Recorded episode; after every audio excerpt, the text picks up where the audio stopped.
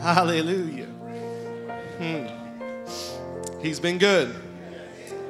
Can we all stand here for the reading of the word? My goodness. He has been good. I just want to tell somebody today that, man, Jesus really loves you. And he wants to free you from guilt, from shame, from everything that is restricting you from lifting up your hands and worshiping him. I feel that so strongly in my spirit.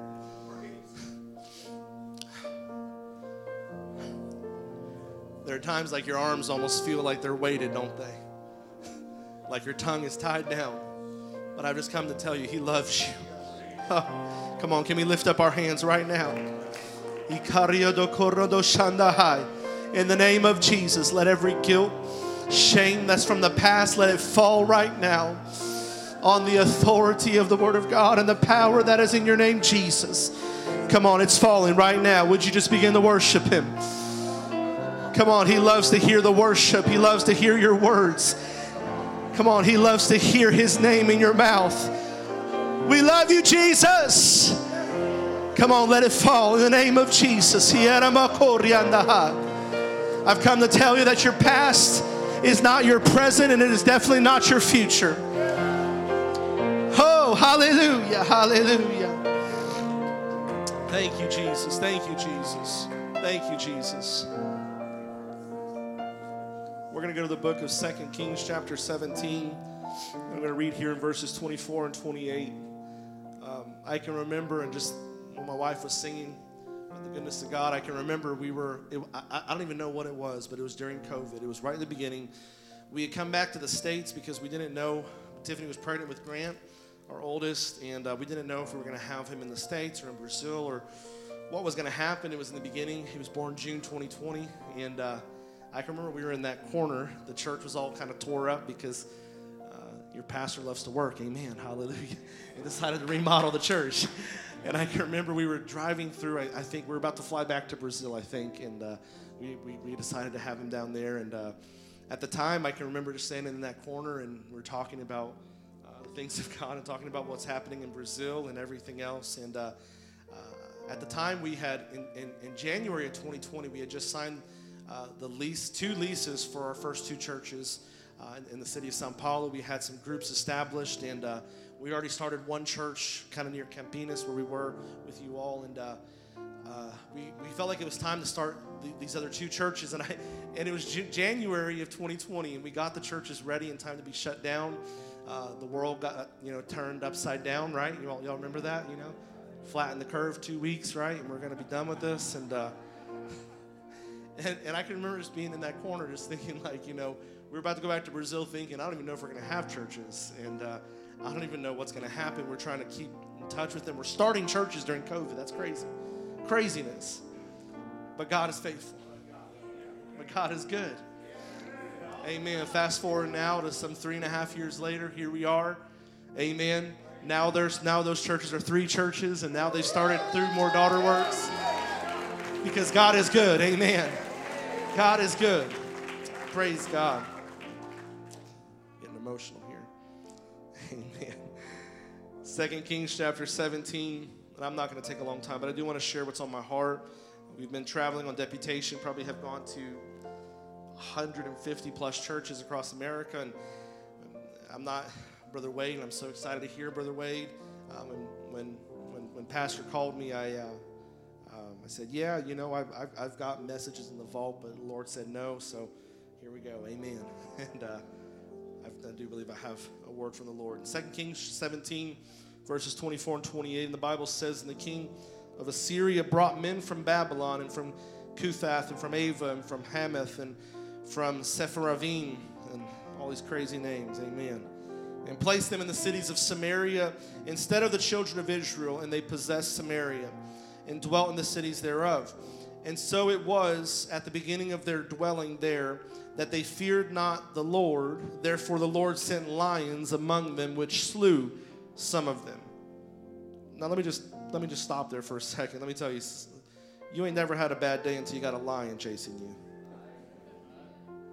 Can't pay my bills. Have you ever had a lion chasing you? Okay, we're good. We're doing good.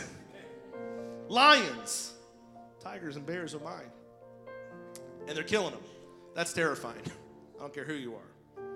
Verse 26 Wherefore they spake to the king of Assyria, saying, The nations which thou hast removed in the places and the cities of Samaria know not the manner of the God of the land. Therefore he hath sent lions among them, and behold, they slay them, because they know not the manner of the God of that land. And the king of the Assyria commanded them, saying, Carry thither one of the priests whom ye brought from thence, and let them go dwell there, and let him teach them the manner of the God of the land. Then one of the priests whom they had carried away from Samaria came and dwelt in Bethel, and taught them how they should fear the Lord. Amen. I want to speak just for a few moments tonight, going back to the field. Amen. Going back to the field. Can you greet somebody around you? Give them a big smile. Tell them, welcome, love you. So thankful you're here. Amen. Praise God.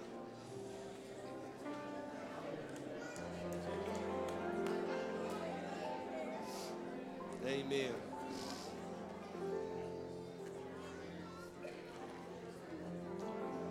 And you can be seated after you've done that. Going back to the field. I know it's easy uh, for us to be prisoner of the moment in the day in which we're living. We are living in a bad time. Things are not getting better, they're actually getting worse. And I don't need to go on about that, but you know about that. But also, when we look through the scripture, we can also see that the people of God lived in some very bad times too. Uh, they did. Uh, history can teach us a lot of things.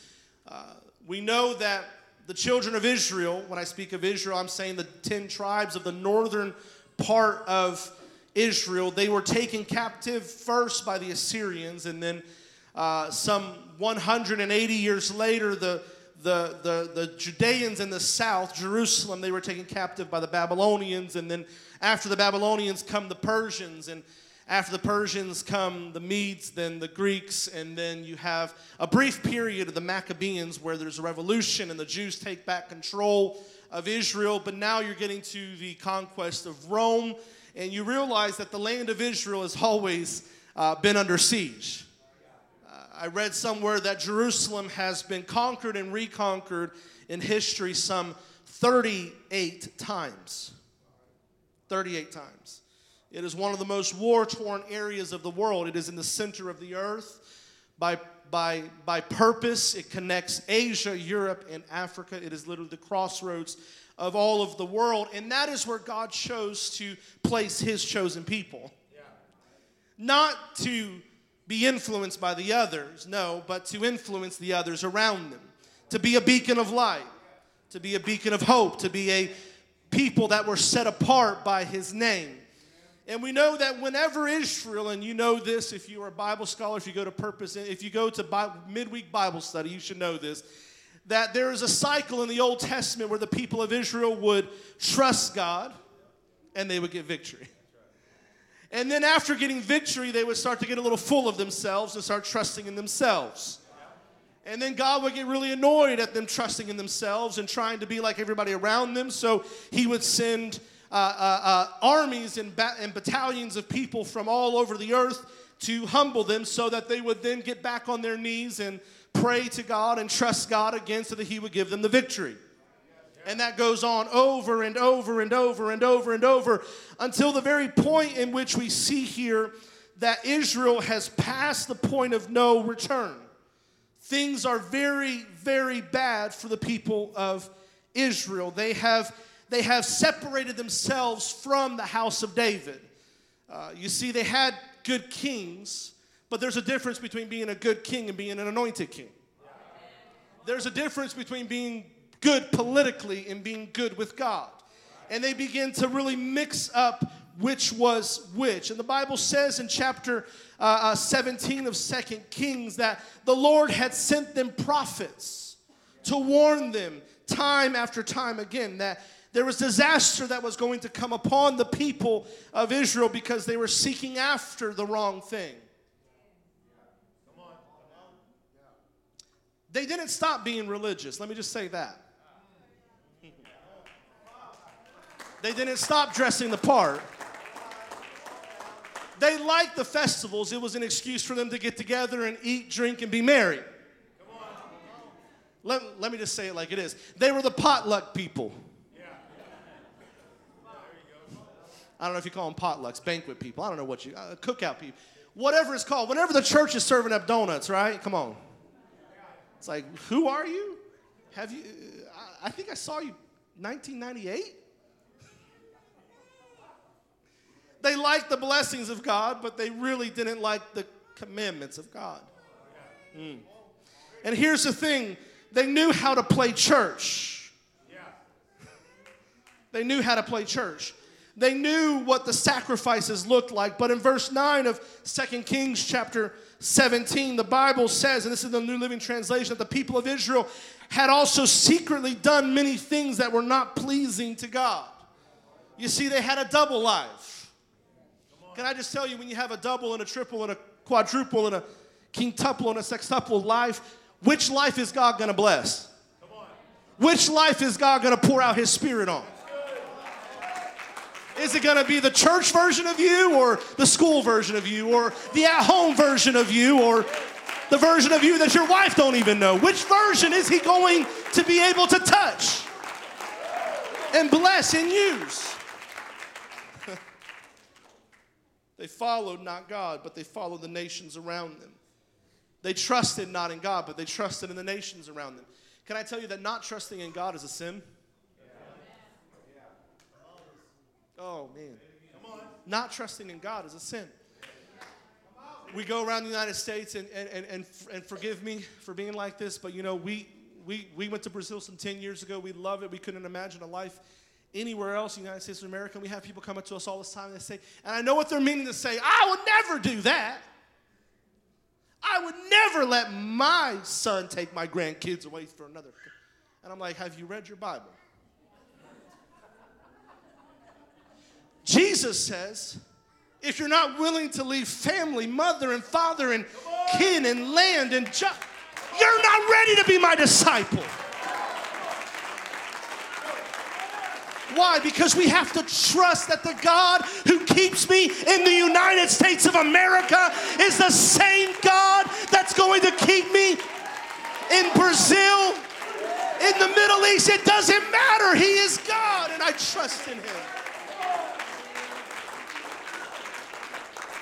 For the people could not get that through their thick skull. They had idolatry. They were, they were religious, but they were not faithful. They liked the liturgy. They liked to play church, but they had secrets in their homes and they had secret lifestyles. But yet the word of God was still true in Second Chronicles 7 and 14. It still stated, if my people, which are called by my name, shall humble themselves and pray and seek my face and turn from their wicked ways, I will hear from heaven and I will forgive their sin and I will heal their land. That promise was from God to his people. I'm going to do it if you will just find an altar. You're not too far gone, Israel. I, I know it's been a long time since you have been submitted to the Davidic kingdom, but I still want to tell you that I love you, that I'm, I'm rooting for you, that I want the best for you, and I'm here for you, and I, and I want to bless you. I don't want to curse you. But then the Lord raised up a people called the Assyrians. The Assyrians coming from the east were a bad, bad group of people. You can read in the annals of history about what the Assyrians would do to their captive, their, their, their captive people. They would enslave them and things that you could not imagine. That's what Assyria was. Assyria was the most brutal empire of all of the empires that had come before. And it's Assyria that is now knocking on the door of Israel, the northern tribes. And it is the kings of Israel who are seeking to make alliances with Egypt and alliances with Syria, but not alliances with God. They're running into the very trap that the devil has placed before them. Can I just tell somebody today? The way out is not going deeper into sin.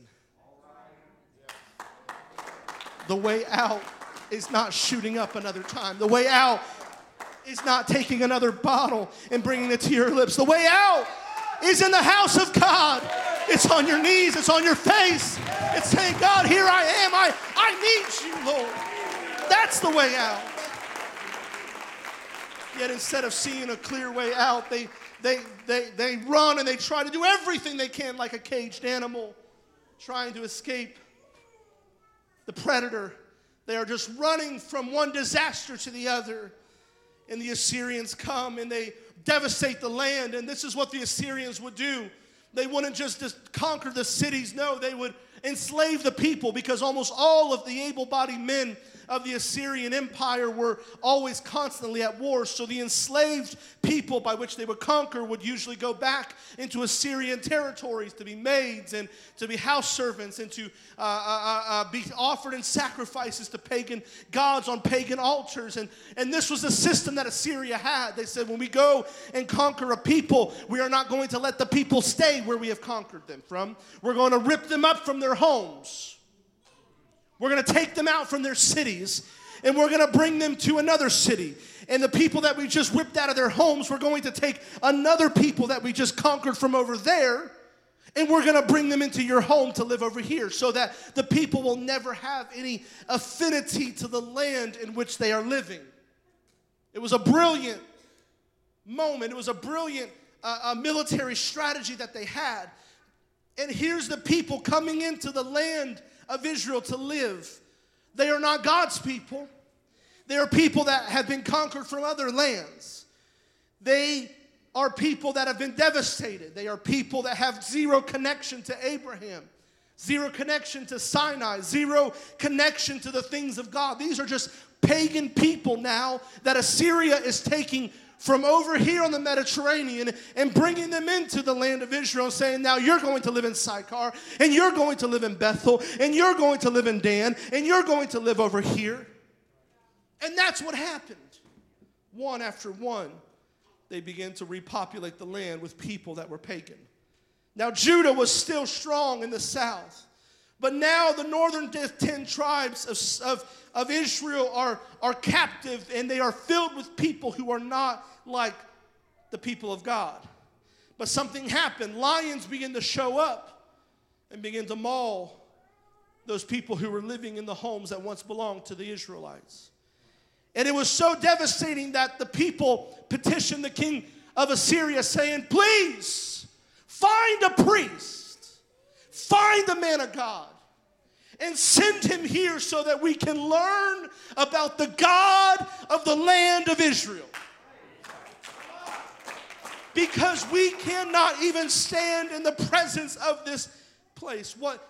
Let, let, let me say it another way. They're saying, hey, can we just find one of those old fogey, old fashioned holiness, Bible fire spitting preachers the ones that never compromised, the ones that never changed their beliefs, the ones that stood, come on, somebody, in an evil culture, face to face, saying, I will not compromise what I believe. We need one of them to come back into the land and teach us how to live, how to serve this God. Can I tell somebody tonight the world needs a lot more than just a TED talk? The world needs a lot more than just a motivational speaker. It needs a lot more than just a three point sermon that has no anointing. The world needs preachers of the gospel to stop just preaching behind pulpits and begin preaching out in the field. The world needs the anointing and power of God that comes when man is submitted to God, not just in your mind, in your body, in your soul Thou shalt love the Lord your God with all your might, with all your power, with all your strength, with everything that is inside of you. Why? Because if I give anything less than all, if I give anything less than all, I'm, I'm exactly like the Israelites who just liked the pageantry of church, but did not like the commitment of being faithful to God. Can you imagine with me for one moment this priest? He's minding his own business one day, and they come and say, Hey, we're going to bring you back up. Hey, did. Hey, do you know the Shema? Yeah, I know the Shema. Do you know the Word of God? Yeah, I know the Word of God. Do you know the 663 commandments? Yes, I know them all. Okay, we're going to bring you back to the land because you got to teach the people here how to love the Lord. Teach these pagans how to honor the Sabbath. Teach them how to honor their mother and father. Teach them what is clean and what is not clean. Teach them what's holy and what's not holy. What was he doing? The priest. The priest was tasked with the job of making a line and defining what is of God and what is not of God. And he made that line and said, This, this is how we serve the God of this land. The world hates when we draw lines. The world hates when you speak in absolutes. That there is one way, that there is one Lord, there is one faith, there is one baptism. Sorry about it. We can't change the Word of God. They don't like it. Even Christians don't like it. You're so dogmatic. We have to draw that line in the sand to define what is and what is not. And this priest drawing that line is teaching them this is what honors God, this is what brings destruction and death. He's literally standing on the rubble of recently destroyed cities in Israel. He is in the backdrop, is smoke coming out of the cities of, of, of people who were ripped out of their homes, mothers and children who were killed, enslaved. And he's teaching them Learn from the destruction that's around you today. Learn from what goes wrong and what goes right in your walk with God. Can I just say it like this? How many marriages have to fail before you learn? You learn that the Word of God is true. How many marriages have to fail before you realize in your mind well, I'm just going to split by and I'm going to be that 0.001% of. No! The priest is standing on the rubble of what once was, teaching them to honor God, teaching them this is how you live for the Lord. How many kids have to leave truth because mom and dad were one way in church and another way at home? Come on. Preach. How many lives have to be destroyed by prayerlessness? until we wise up and learn how to pray. We don't we don't pray so we can preach good and sing good. We pray so that we can be in communion with our Savior. I don't care if you do one more miracle in my life, God, but don't take your voice away from my life. I need your voice. It is life to me, it is everything. We've all seen marriages, families, and lives be destroyed by these things, yet somehow we keep telling ourselves the age old lie that we can skirt by. Listen to this preacher tonight. You cannot skirt by. God is just, He is merciful, He is gracious, amen, but He is just.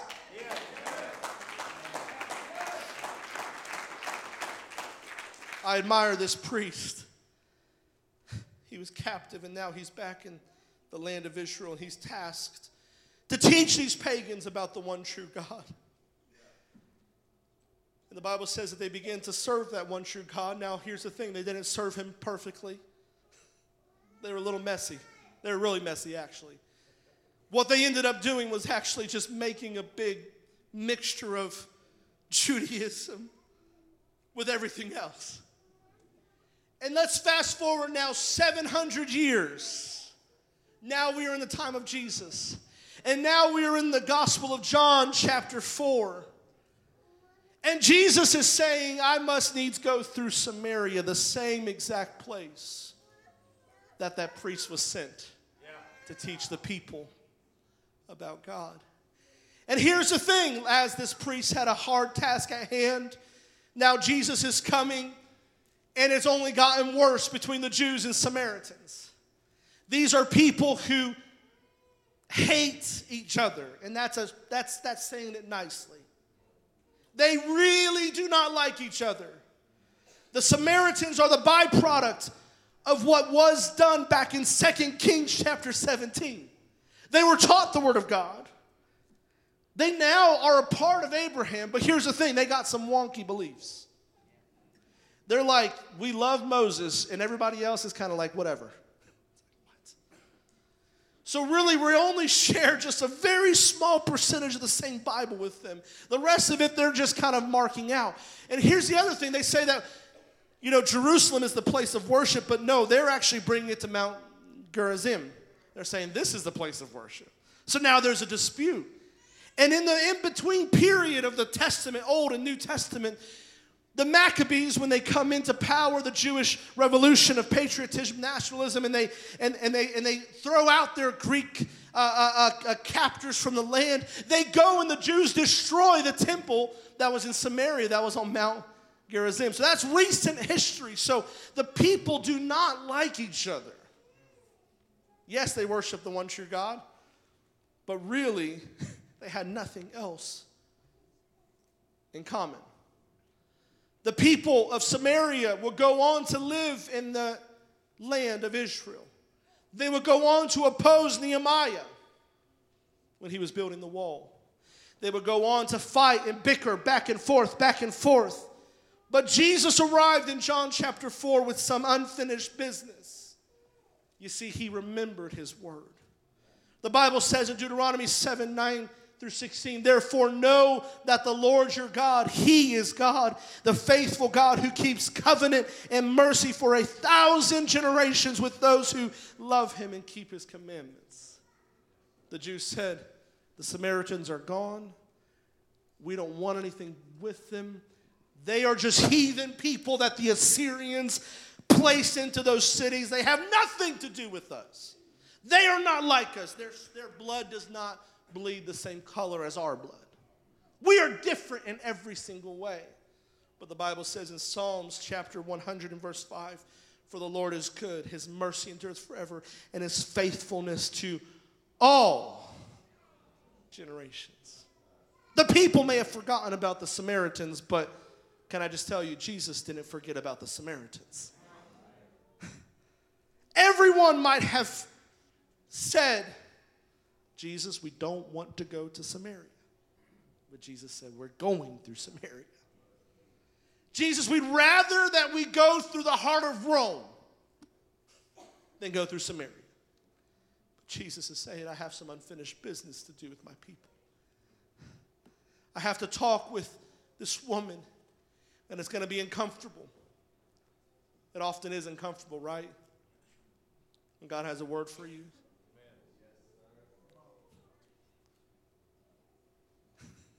It's super uncomfortable for pastor. Let me just tell you that. It's even more. because it hurts. It stings.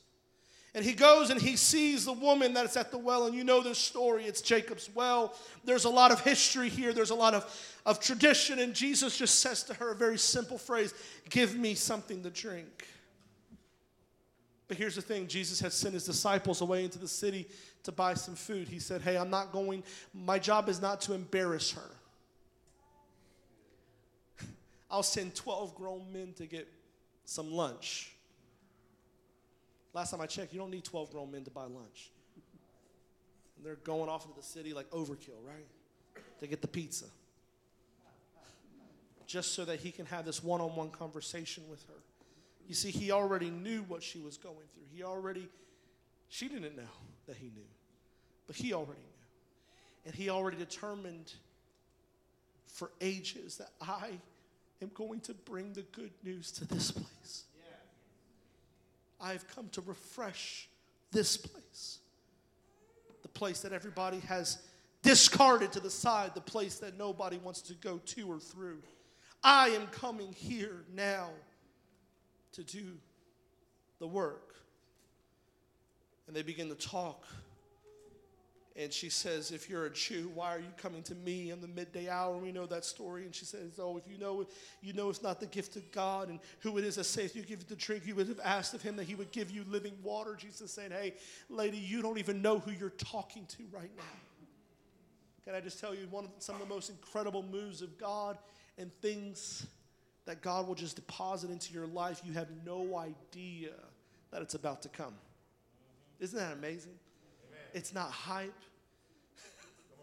It's anybody anybody been smacked up through the head yeah. by God sometimes? Yeah. Where you're just like thinking, you're just like eating some pizza, and my goodness, and like a word of the Lord comes, and you're just like, what's happening? Well, you need it. She has no idea that the God of all creation, who created that well, is standing in front of her. But here's the thing Jesus shifts the conversation and he shifts the focus. And, and she doesn't even imagine that her day is going to go like that. And she starts to deflect, right? Like many people do. Well, we worship here on this mountain, and you guys worship over in Jerusalem. And, and we have a lot of history, Jesus. That's what she's saying.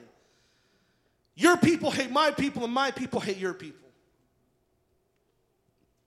But here's the deal she's correctly diagnosing the problem that existed between the Samaritans and the Jews. She is. It doesn't take discernment to correctly diagnose what's going on in the world today.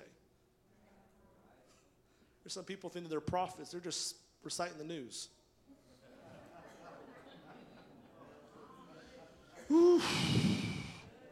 Some bad stuff going on here. That's all she's doing. We got some bad blood. Jesus just like, yeah, I know. I get it. but Jesus is not focusing on what was, he's focusing on what's about to be.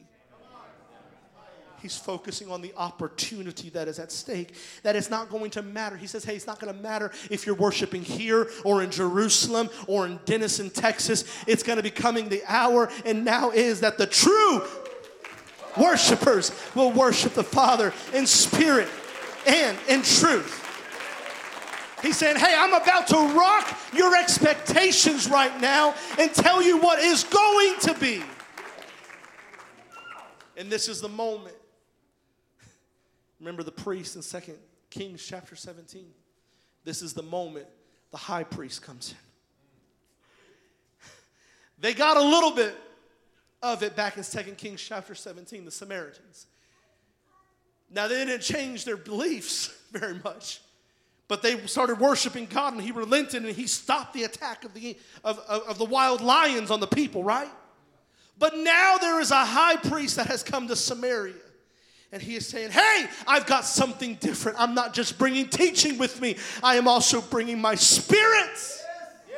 And it will lead you and guide you to whatever you need in all truth. Her response is, Well, I'm still looking for that Messiah. We can't wait till he comes. And Jesus simply turns to her and says, Lady, I am. I am. In a world today that is looking for Jesus, don't give them anything else but Jesus.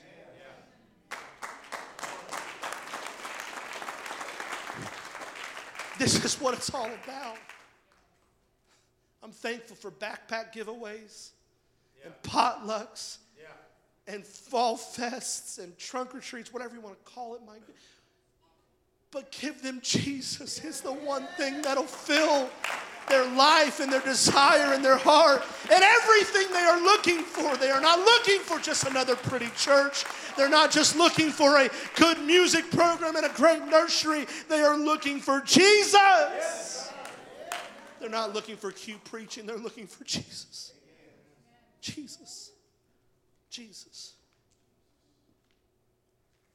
it's that world that's looking for Jesus that we have to give them Jesus.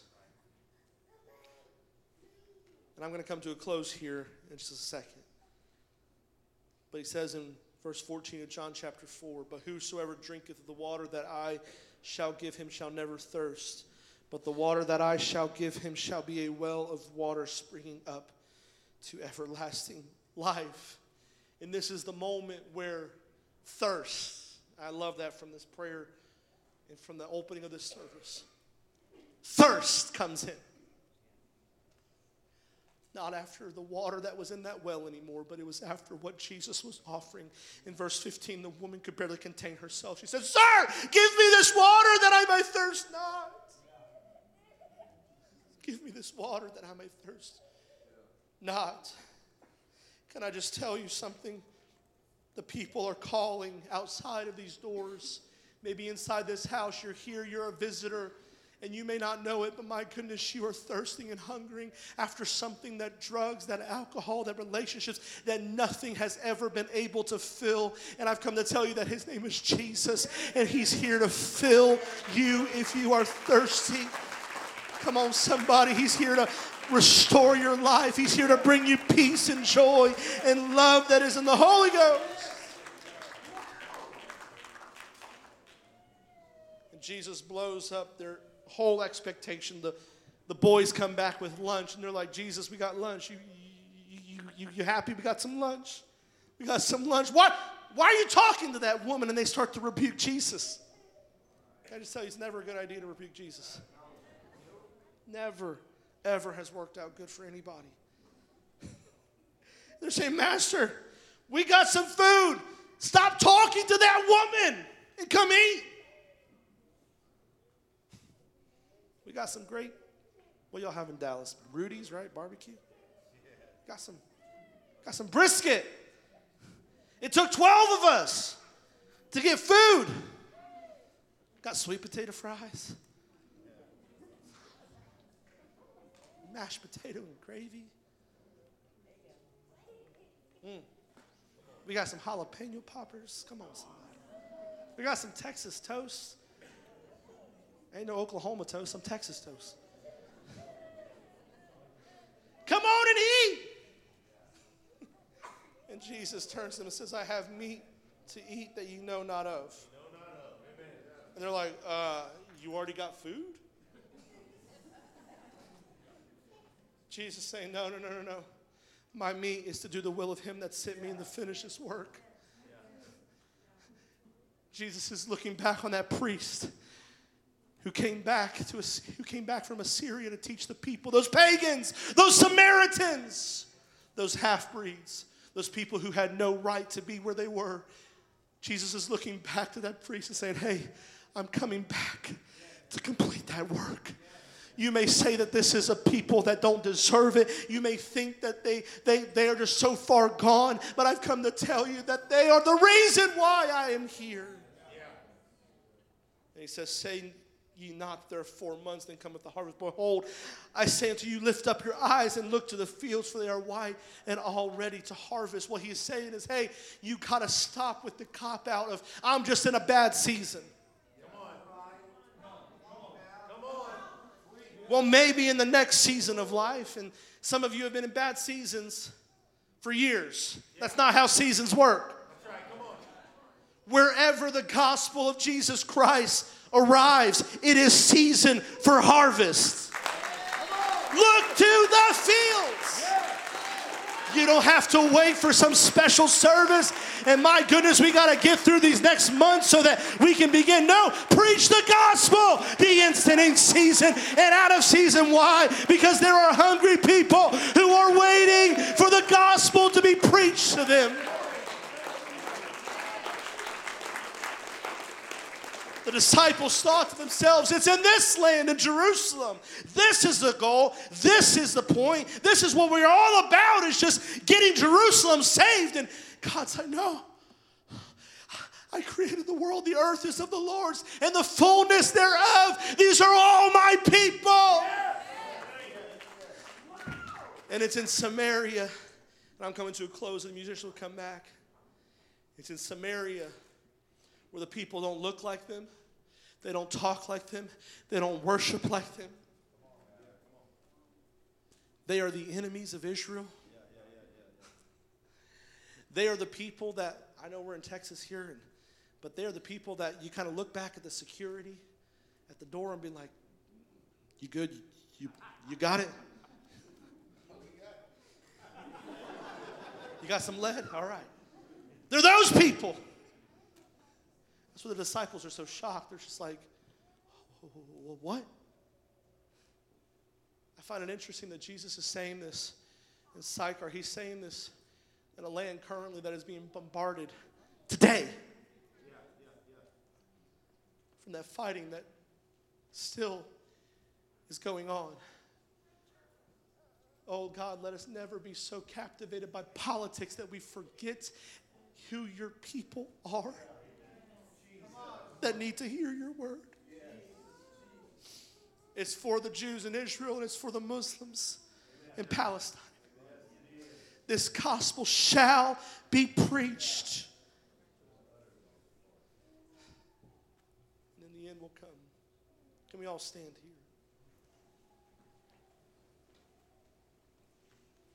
Jesus doesn't care about the letters in front of your name. He could care less about who your daddy, granddaddy, great great granddaddy was.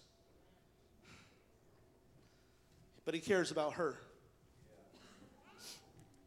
He cares about that woman who nobody cares about. He cares. And this is what I want to get to about your situation and about you. Aren't you thankful that God cares about you? How many of you know that when you got into the church, you had nothing to offer Him?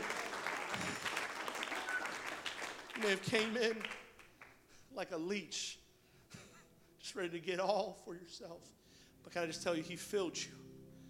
And He didn't just fill you up halfway, He filled you up till you overflowed. He cares about you.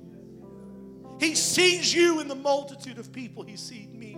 He saw me in the multitude. He said, I love you and I care for you. I'll never forget, and, and this isn't even in my notes. I, I can remember as a kid, and uh, it's the weirdest thing, but I just knew I was called to missions as a kid. I, I can remember, I don't know if Pastor Darren was there, but the General Conference in San Antonio, Texas, 1996. Yeah, I was there too. Alamodome. I was a, I was a six years old. And uh, I remember Billy Cole preaching. I'll never forget. Remember that, the crusade? I can remember in that moment lifting up my hands and I didn't get the Holy Ghost out. My, goodness, I got close, but I remember having, as a kid, I remember this day having visions of things that the Lord is doing now in Brazil.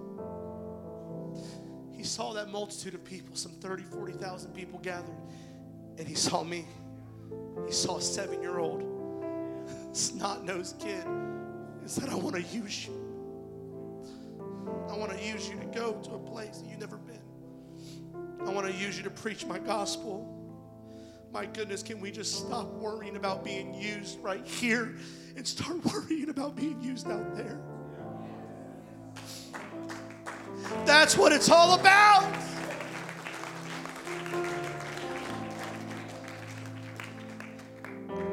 Can you hear the Lord of the harvest saying, Go. Go teach a Bible study. Talk to your neighbor. To the field. Give. Abandon, sacrifice, do whatever you have. Why? Because there are people who are calling. There are people who are calling from other fields. Paul was having a, having a grand old time preaching the gospel in Asia. But he had a call of the Macedonian man came and said, Go, will you come and will you help us? And it jolted Paul. He said, I gotta go. I have to go and meet this person. Where did he meet that Macedonian man? I believe he met him. It was the jailer in Philippi, ready to kill himself and end his life. And Paul said, Hey, we're all here.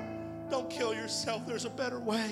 And he was baptized that night in the name of Jesus. Hear the word of the Lord. God has a plan and a purpose for each and every one of you that is here under the sound of my voice. Come on, I, I, I want you to believe that. He has a plan and a purpose for each and every one of you. Maybe you're the Samaritan woman tonight and you had no idea that you would be coming into a service like this and that the God of all creation in the universe would meet you here. I've come to tell you, come on, somebody, He's here to fill you. He's not here to just give you a touch, He's here to fill you with His presence. Tired of sin. You're tired of despair. You're tired of everything that comes with it. You're tired of sleepless nights. You've gotten so used to the disease of sin that you think it's normal, but I've come to tell you it's not normal. It's not normal. You ought to feel as light as a cloud in this world. There may be bombs going off around you, but you ought to have a joy that's inside of you that passes all understanding, that doesn't even make sense to anybody else. Why? Because God has filled you with His presence. Come on, you may not have come expecting it, but I've come expecting and telling you today that if you're here under the sound of my voice and you need the Holy Ghost, God will fill you with the Holy Ghost tonight. Oh, I wish we would give him a hand clap of praise.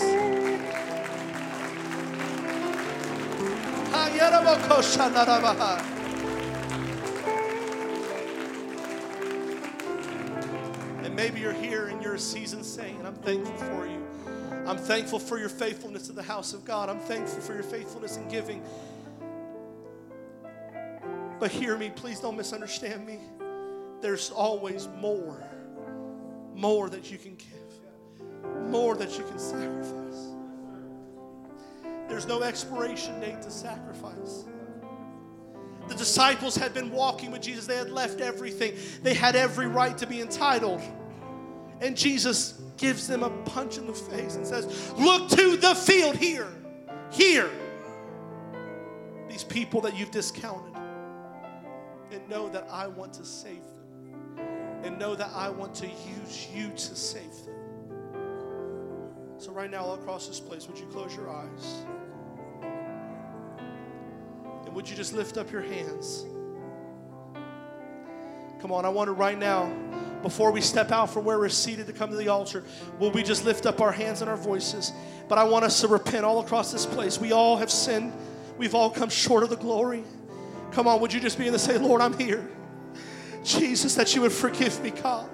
Forgive me of everything that I've said, Lord, that did not please you. Forgive me of every thought that has passed through my brain that was against your word and that did not please you. Forgive me of everything I've heard that did not please you, God. Forgive me of everything that I've seen, Lord, that was not of you, that I should not have seen. Forgive me, Lord. I confess my sins. Come on with your mouth right now. Forgive me of every word of contentious and, and, and evil that I have spoken, God. Come on, would you just begin to worship and would you just begin to say that, Lord? Forgive me. Cleanse me, wash me. If we confess our sins, He is just and He is able to forgive all across this place. You know what you've done. I don't know what you've done, but would you just begin to lift up your hands? Come on. You're going to have to press just a little bit more because on the other side of repentance comes His glory. Oh, forgive me of the things that I've done with my hands, oh God, that I should not have done, the places that I have gone with my feet that did not please you. Lord, search me cleanse me and wash me and make me new in your presence, oh God. That's it in the name of Jesus. Come on, keep going. I want you to keep praying right now. Just say, oh God, if there's anything hidden, I don't want to live like the Israelites, a double life with things hidden in my home and in my heart. God, would you shine your light down? Because I want to be renewed and refreshed and delivered. That's it in the name of Jesus. Yes. Hallelujah, hallelujah. That's it. Come on, I feel freedom in the house. Would you lift up your hands? And all across this place, I want you to just pay attention. We're going to have the altar call right now. But I come to tell you the Lord is here to fill you, for you. When He fills you with your spirit, it's going to be unlike anything you've ever felt before. You're going to feel a joy and a peace and a love like you've never felt before. The evidence of God filling you with His spirit is the evidence of speaking with other tongues. Now, everybody that's repented, would you lift up your hand and say, Hey, I repented of my sins today? If you've repented of your sins, that means that you are eligible to be filled and refilled with the baptism of the Holy Ghost. That's exciting. Come on, that's exciting. Hallelujah. Yes, let's give him a hand clap of praise. Thank you, Jesus. And I know it's not hype. But if you need the Holy Ghost, I want to invite you up here to the front. If you've not yet spoken with other tongues, would you come up to the front? We have prayer leaders here in the front that will pray for you. If you need something from the Lord, if you need the Holy Ghost, you're not yet spoken with other tongues, would you step out from where you're standing? Would you come to the front? Because can we testify here? Can anybody testify the Lord's been good? That the Holy Ghost was the best decision you've ever made to seek after. Amen. All across this place, every eye closed. If you need the baptism of the Holy Ghost, I'm going to invite you up to the front. But also, if you need a touch in your body, in your marriage, in your life, things that are unspoken, things that nobody even knows about, I want you to stand, step out from where you're standing and come to the front as an act, as an as a as a as a sign of Lord, I want you to fill me. Come on, all across this place, would you fill up these altars? Every eye closed, every hand lifted up.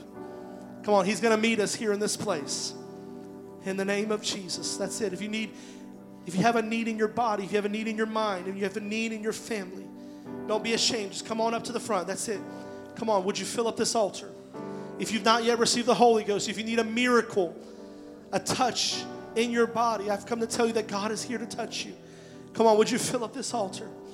All across this place, intercessors, would you raise up your hands? Huh. In the name of Jesus, come on. I've come against doubt. I come against fear anxiety, depression in the name of Jesus right now. Every every hand raised, every eye closed. Come on, would you begin to look up to heaven in the name of Jesus? If you've not yet received the Holy Ghost, I want to call you to the front. It's the best thing in the world that you can possibly receive. He wants to fill you. That's it. In the name of Jesus. Come on, everybody. I need your prayer warriors lifting up your hands. Come on, would you fill in these altars? God, I need you. Come on, if you need a fresh anointing, a fresh touch. If you feel like God's calling you to a field, calling you to sacrifice, to go, would you come up to the front? In the name of Jesus, right now. Come on, every hand raised, every eye closed. Would you lift up your voice? Lord, that you would fill this house. Holy Spirit, begin to move. Begin to work, oh God. Do everything that we cannot do in this house. Fill those, Lord, that need to be filled with your presence. Touch those, Lord, that need a touch, a fresh renewal, a touch from your spirit in the name of Jesus. That's it. Let every doubt, let every fear and anxiety and depression cease right now. In Jesus' name. In Jesus' name. Come on, it's leaving right now. Every chain be broken. Hallelujah. Bondage. In the name of Jesus, let it fall. Come on, that's it in the name of Jesus. It's happening right now. Begin to push just a little bit more. Begin to praise just a little bit more. Come on, it's on the other side. I speak fresh anointing. I speak fresh deliverance right now in the house in Jesus' name.